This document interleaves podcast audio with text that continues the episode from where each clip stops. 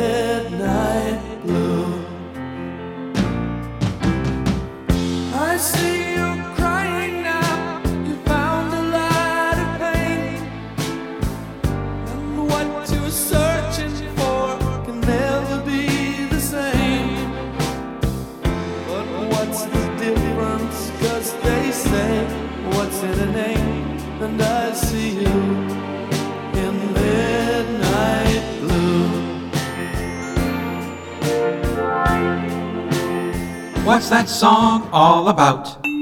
Midnight Blue is the sixth song on Discovery, second song on side 2. In the liner notes for the 2001 remaster of Discovery, Jeff Lynne wrote I've lost count of the songs I've written with the word blue in the title. I just love the word blue. in the 11th issue of the Face the Music fanzine from 1992, Andrew Whiteside wrote Sadly, things take a definite turn for the worse from this point on. Midnight Blue is, for me anyway, one of the weakest songs Jeff's ever written. It's hard to imagine him committing a more maudlin piece of mush to vinyl if he was doing it for a bet, let alone putting it forward as a serious contender to fill the shoes of, say, Big Wheels in the ballad stakes. In the November 23rd, 2019 episode of the Face the Music podcast, Eric Paul Johnson said, Fuck you, Andy. The song was covered by the Lettermen in 1980, Carl Wayne with Roy Wood in 1982, and Mean Street Boys in 1996. It was used in commercials for Anycall, T Omnia, Korean mobile phones in 2009. 12 o'clock midnight. Hi, I'm Eric Winsenson. And I'm Eric Paul Johnson. Um, well, I wouldn't really say it's an awful, awful, awful song. Mm-hmm. I would say it's actually a halfway decent song. Okay. It's just not really a standout song, especially after you've had five of some of the best Electric Light Orchestra songs preceding it, and then all of a sudden, okay, it's ballad time. What are we gonna do for ballad? Um, well, I can whip this up in five minutes, and voila, it's Midnight Blue, even with the word blue in it. Once again, as Jeff Lynne says, I just like songs with the word blue in them. I like the word blue. So- blue. Yeah. Abby da Abby D, we've got Midnight Blue. Hmm.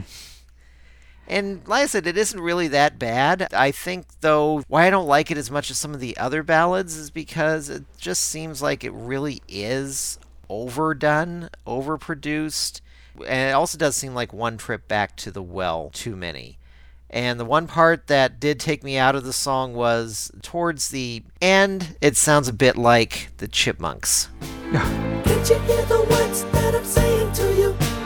Can't you believe like I believe? And it was like, okay. Well, at least it's not like some of the really, really bad stuff I've had to sit through so far. I don't know why the Chipmunks and ELO are following me lately. Corey Gomel posted something about the Chipmunks, and I said, at least the Chipmunks never pissed on ELO. And then Corey comes up with.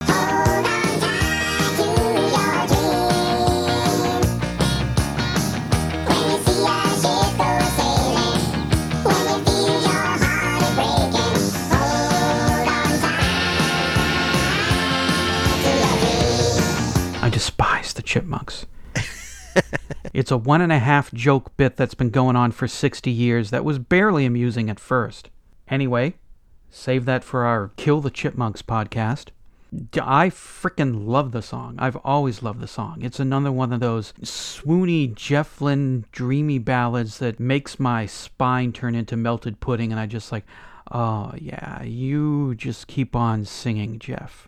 His voice is just so great. It goes so well with the music, and just the lilt in his voice and the swaying of the strings with it. And uh, as, as far as I'm concerned, it's another stone cold fandamtastic ELO ballad that I never, ever get tired of. When this track starts to come up, I never think, huh, here we go with Midnight Blue. I'll just get through this. No, plenty of times in my life where I've thought, sweet Jesus, I gotta hear Midnight Blue. And I like all of it, even in the part where they start to get high, or where the voices start to get high.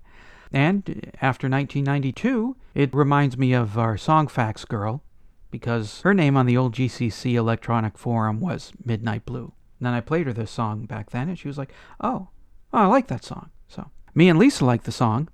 Apparently, Eric hates it and wants it to die. No, I won't. I don't hate it and want it to die. I Yeah.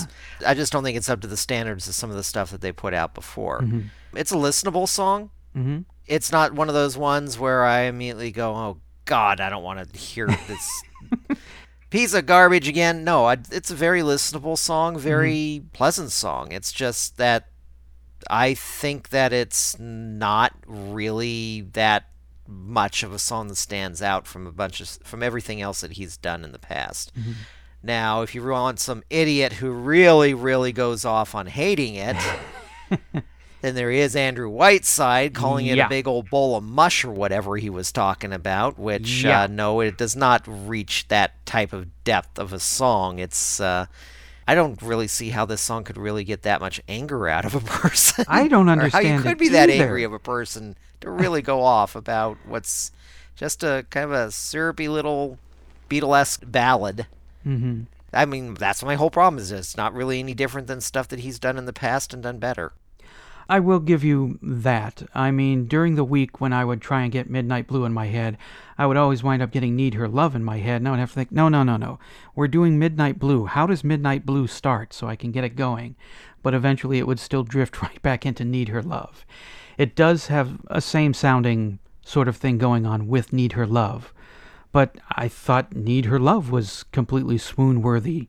So to have like a, a Need Her Love sound alike, I'm good with it because, yeah, just, oh, yeah, sing to me, Jeff. I could listen to you all the time. Now, even though it sounds very, very similar, hmm this was done as a flip side to a, well, he was going by Charlie Wayne at the time, but uh, by the flip side of a Carl Wayne single, and I'm sure uh, most people listening to the show will know who Carl Wayne is. Carl Wayne was the original lead singer of The Move prior to Jeff Lynne joining the band. And a couple years after this version came out, his version of Midnight Blue ended up on a uh, flip side to one of his singles and produced additionally by Roy Wood. And there are some things I it didn't really change my opinion of the song. hmm It sounds very, very similar to the ELO version, uh, including some strings in there and everything. I think Wood's production is less lush, and maybe that adds a little bit to it. Doesn't really process Wayne's vocals too much, and which Wayne is a great vocalist. I do have to say that. Hearing him down the line from the move without a bunch of processing on his voice, which sometimes the move had a habit of doing that because it was mm-hmm. back in the psychedelic times. Yeah. He's a really good singer and is a really good version, but I'd say it basically still shows that the song is what it is. It doesn't really change too much on it. Even that chipmunk part, it sounds a little bit more like the Bee Gees, but it's really hard telling the Bee Gees apart from the chipmunks during the 70s, anyways, so. Hmm.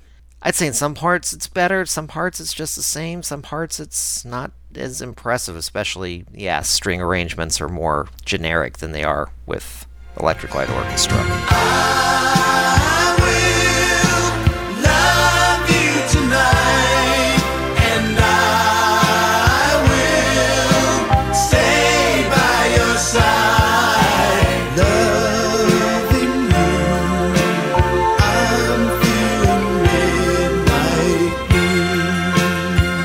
I like it. Sounds like 1982, which is not a bad thing. But I like ELO's version better. It sounds fuller. There's more to it. There was also a remake done by Shaz Kiyama. She does an online ELO show. I'd give you the address, but it cha- I don't I don't know what it is. But she does a, a wonderful remake, and her voice is just as dreamy as Jen. It's only one, and one it's true.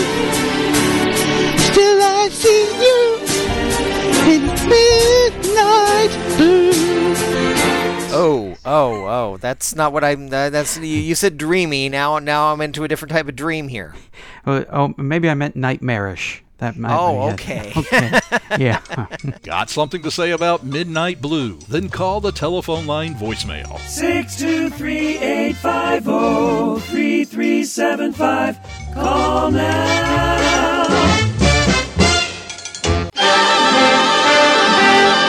Hello, this is Troy White with a thought from Troy. Midnight Blue is my favorite Melissa Manchester song. I was going to go with You Should. Oh, I'm sorry. It's not Melissa Manchester. Midnight Blue is my favorite Lou Gramm soul. No, no, not. Oh, okay. Midnight Blue is a beautiful ELO ballad. I just love the song, always have.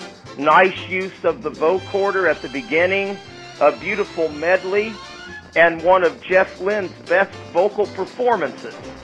At times, he sounds like Roy Orbison. And the song kind of reminds me of a Roy Orbison song. It reminds me especially of A Love So Beautiful, a song that Jeff co-wrote and produced for Roy on his comeback album Mystery Girl. And speaking of that, how cool is that, man?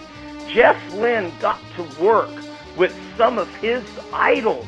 I mean, he produced the Everly Brothers. He produced George Harrison. He produced Roy Orbison. I would have loved to have seen Jeff produce more Roy Orbison records had Roy lived. He produced Tom Petty and the ultimate Jeff Lynne produced the Beatles on the Anthology Project. I mean, how cool is that, man? He was a big Beatles fan, and now here he is producing Free as a Bird and Real Love. I mean, I'll bet he was fanboying. Um, he probably wouldn't show it so much, but I'll bet he was like, man, the 15 year old me would have never believed this. So that is why, in my opinion, Jeff Lynne is the coolest person on the planet. This has been a thought from Troy. If you donate to the podcast through our Patreon site, patreon.com slash elopod, you can get bumper stickers, produce an episode, or for just $1 per episode, $4 a month, you can hear shows a week before they're released to the world. Or skip all that and just hand it over directly through PayPal using the email address eloftmpodcast at gmail.com.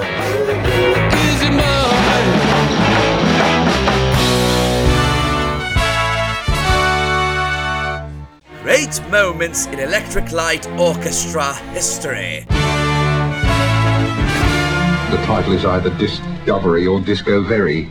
Richard sort of uh, came up with the title, I think, our keyboard player, Discovery. Because, you know, we, we always sort of look for titles and uh, whatever anybody comes up with, everybody goes, ooh, horrible. But um, he also pointed out Disco Very and then there's so many words in Discovery, there's like lots of them. And he was dissecting the whole thing and reading all these meanings into it, you know, just for fun really.